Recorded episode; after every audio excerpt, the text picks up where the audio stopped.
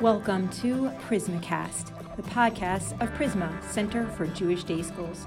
My name is Rachel Dratch, Associate Director of Educational Innovation here at Prizmah, and this podcast is part of an amazing series called Startup Day School, envisioned and produced by Mr. Josh Gold, who is not only the middle school principal at the HAFTR School in Lawrence, New York, but is also pursuing a doctorate at Yeshiva University. Without further ado, here's Josh with Startup Day School. Welcome back to the Startup Day School podcast. I'm your host, Joshua Gold. This is episode three. Thank you so much for being with us. Uh, I am so privileged to be joined by my guest today, Dan Weiss. Dan is the head of school at the Bornblum Jewish Community Day School in Memphis, Tennessee. And we're going to be having a very interesting conversation around how to turn challenge into opportunity during this time of COVID and quarantine, and how to utilize technology in the classroom, whether it's virtual or in the regular classroom, and also how to create a culture of exploring safely uh, new ideas in pedagogy. Uh, Dan comes to us highly recommended based on the incredible work that he has been doing at his school uh, at large, and certainly in the particular uh, dynamics of late. So we're going to jump right in. Dan, can you tell us a little bit about yourself? What's your background? How did you come to become the head of school at Bornblum? So I'm, I'm happy to uh, give you some of my background. It sounds like I'm giving you my resume, but uh, no, no, no. I have been in Jewish education in the day school world since I was a child. I went to Solomon Schechter Day School in Cleveland, Ohio, growing up, and always knew that I wanted to go into the profession of working in a Jewish day school. I thought originally that it would be just as a teacher, uh, and quickly decided that I wanted to be able to have a broader impact on the school and that I would want to go into the administrative world. So when I graduated from Ohio State and started working on my master's degree at Siegal College in Cleveland, Ohio, I ended up at the same school that I grew up at, which at that point was uh, changing its name to Gross Schechter Day School. And Jim Rogozin was the head of school at time at the time and he asked me what I wanted to teach, and I said I'd, I'd love to teach in the middle school, and he said great. So he put me in first grade, and I didn't really understand why until the next year he put me in fifth grade, and then the year after that he put me in third grade, and only a little bit of middle school work uh, in addition to those other grades. And I said to him, Rabbi Rogozin, what's going on here? You, you know that I want to be teaching in the middle school. Why are you putting me in these younger grades? And he said, you also told me that one day you want to go into administration. And I don't ever want a teacher to say to you, you don't know what it's like to teach first grade, or you don't mm-hmm. know what it's like to teach third grade. So yeah. I use that as an opportunity to uh, learn what it meant to be an administrator by having an experience of teaching in different grades. And over the years, I, I took roles in Miami, Florida at a Jewish day school as the director of Judaic studies. I ended up back in Cleveland as a middle school Jewish studies principal. And then I became head of school at the Solomon Schechter Day School in Las Vegas for three years, and I'm just finishing my second year now at Bornblum Jewish Community School in Memphis as their head of school. Very, very cool, and a really uh, eclectic background of experiences that I'm sure uh, provide sort of a rich tapestry of experiences to you know, kind of make up uh, your philosophies as a school leader, and and certainly your sensitivity to the different um, needs of different grades as a as a school leader of a K through eight school. Correct. Correct. Yeah. Yeah, it's definitely it's been a learning experience because of all those opportunities that I've had. Absolutely, and I'm sure that that uh, varied background also provides you with a sort of unique perspective on um, how to make uh, adjustments in the COVID era of a school uh, schools being nimble and being creative. You originally got on my radar t- uh, for this podcast because uh, I had heard you were doing incredible things at your school to be creative and see sort of the opportunity in the challenge of the COVID uh, episode that we are in right now. Can you tell us a little bit about some of the things that you're doing at your school that have been effective and creative and maybe outside the box as far as that's concerned? So it's a really good question because it's so hard in the situation that we're dealing with to not be reactive and to try and be as proactive as you can be in creating the things that you're doing. And who knew back in uh, at the start of this past school year that we would be finishing the year in the way that we had. And so we really had to look at the things that we were doing over the course of the year as a way to get us to where we are today. So, for example, uh, back in January, our director of technology, said, Dan, I have to show you this cool thing that I found on Microsoft called Microsoft Teams. We were using the 365 and uh, Office 365, and he said, There's this great thing called Microsoft Teams. So in January, he said, Let's explore this together. And so we played around with it and we figured out that there were ways that we could incorporate that into the things that we were doing in the school. We started to show it to a couple of the teachers, and who knew that in March we would have to switch our entire learning platform to using Microsoft Teams. Um, so we were really successful because we had already started that practice of figuring out how to be able to use it to begin with. It made switching the, you know, going, it was like flipping a switch, 48 hours. And we went from being a school where the kids were in the building to teaching in an online environment. I never thought I'd be the head of an online school. No training could have given me that information sure. uh, to, to help me get to where we are. But we really, we had to think of ways that we were going to make sure that our kids were still getting content, consistency, curriculum, community, and communication. Because one of the big things that we pride ourselves on, and something that people have always said about our school, is it feels like a family. And so we created within the school mishpachot. We created families within the school where we divided the kids across the grade levels uh, to allow them to meet other teachers, allow them to meet other students in different grades, and have advocates and be able to role model for the younger kids and do all of these things. So we had built this great community within the school, and we had to find a way to be able to keep that.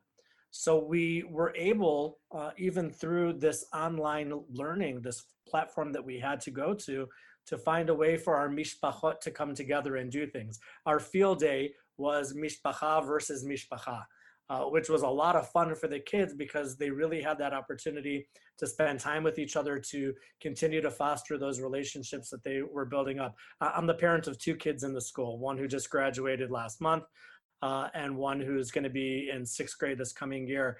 And the number of times that my now sixth grader received calls from his uh, buddy who was in kindergarten or uh, reached out to his buddy in kindergarten just because they wanted to connect and say hi to each other using Microsoft Teams was an incredible opportunity for our kids. So, you know, that's one of the things that we wanted to make sure continued to happen. And we found a schedule that worked for the kids to give them all of those, we call them the five C's that content, consistency, curriculum, community, and communication. And we've been really successful in, in making sure that happens so much so that people have become jealous uh, the public school parents in our community and some of the other private school parents, they wish that their kids had what our kids had. And so we were reactive to that and found ways to provide, we call it virtual Bornblum. And we created a virtual Bornblum for non Bornblum students. Uh, and we opened our teachers up three times a week to students in the community to give them some content and curriculum also. And that's actually turned into a, a summer camp that we're doing that kicked off this week. That sounds amazing. Thank you so much for sharing that. Um, it, it, definitely pivoting to the place of a virtual platform uh, has been challenging for for teachers and students and parents. Um, and to your point, you know, the academic rigor and the maintaining of curricula is certainly one piece of it, but the sort of bigger piece of it that's that's more challenging and, and even maybe more important is maintaining that sense of community and cohesion and consistency in the in the student's life. And I think that for that, it's just as much art as it is science when it comes to a school leadership perspective.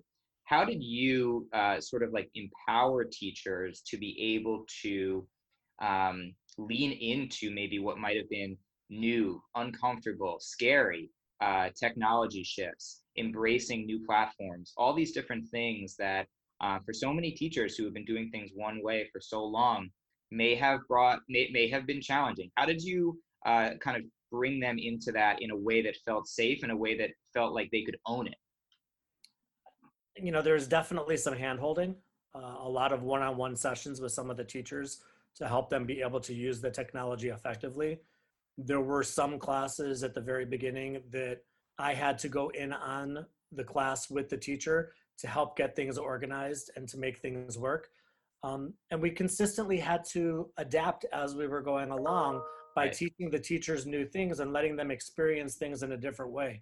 We had our regular Tuesday staff meetings uh, at the end of the day on Tuesdays, and we used that opportunity each of those weeks to have our technology director do some professional development about the technology that was out there and that we were using to help the teachers understand it better.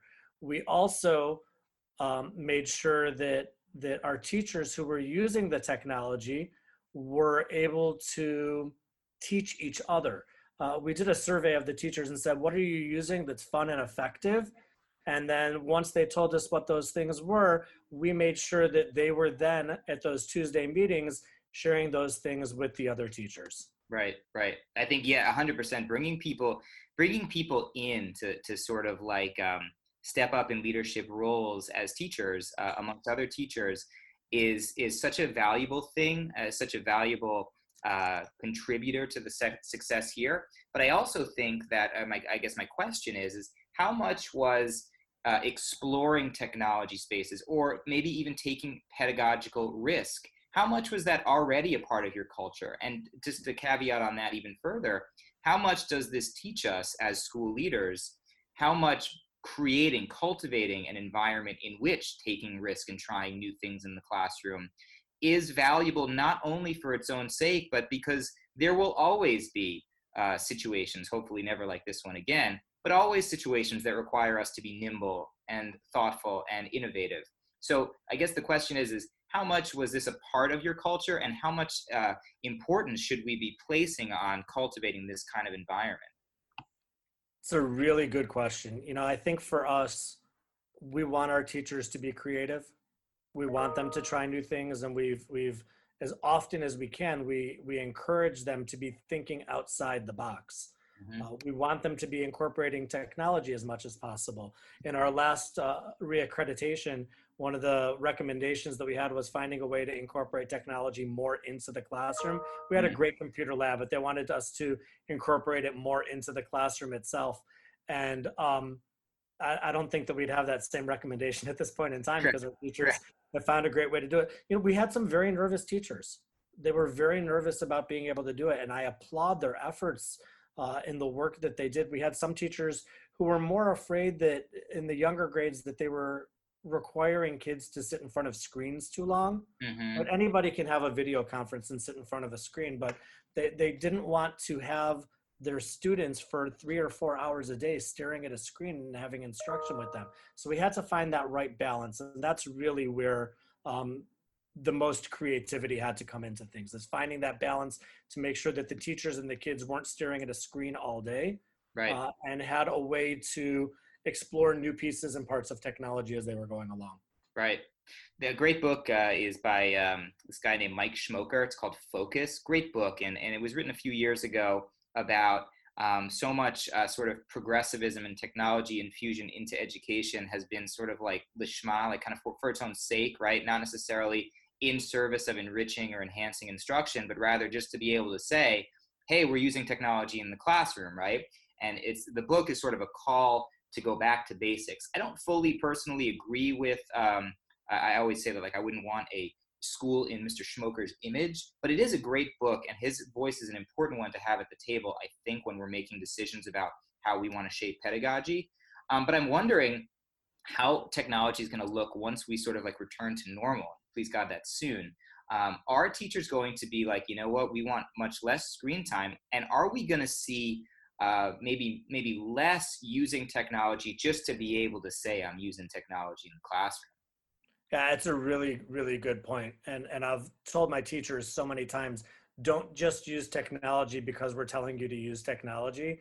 Use it because it's enhancing the curriculum that you're teaching and you know just for the it's it's like our smart boards right? Don't use your smart board as a glorified projector.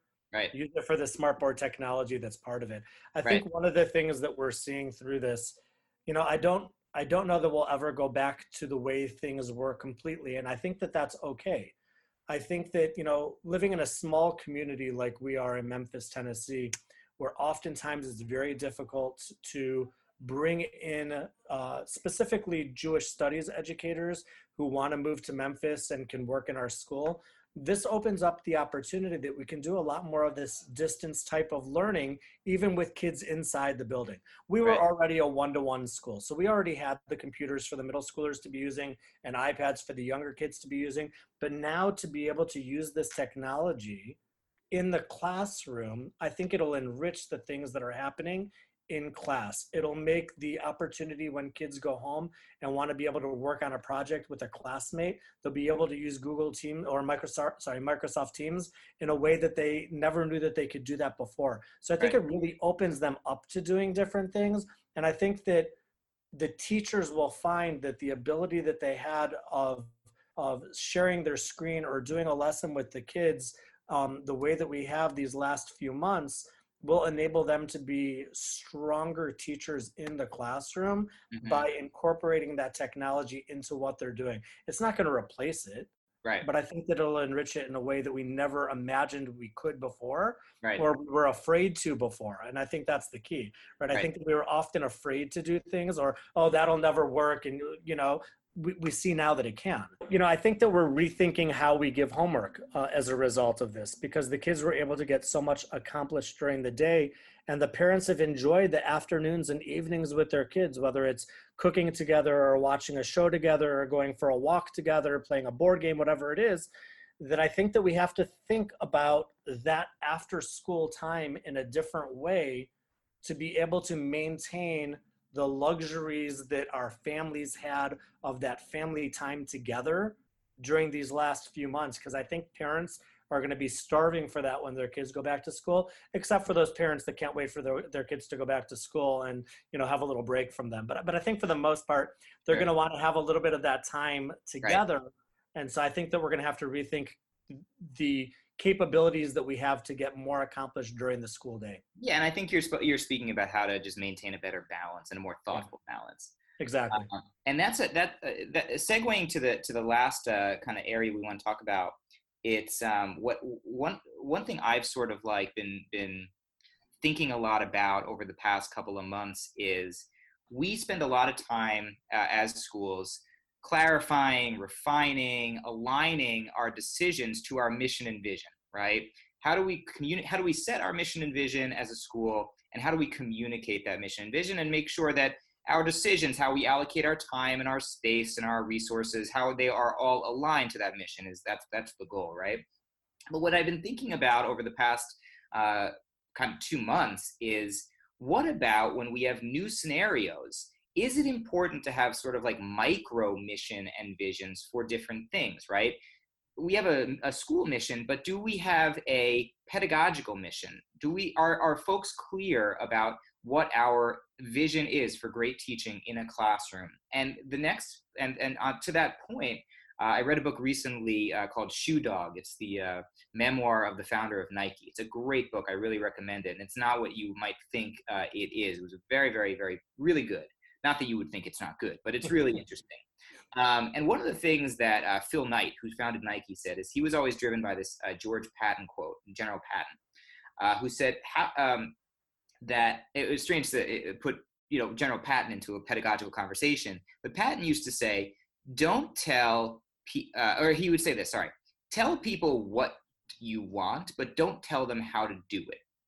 Meaning, you want to communicate what the vision for the for, for what we're doing is but don't suppress their creativity. Give them latitude autonomy to be able to own it right and be creative.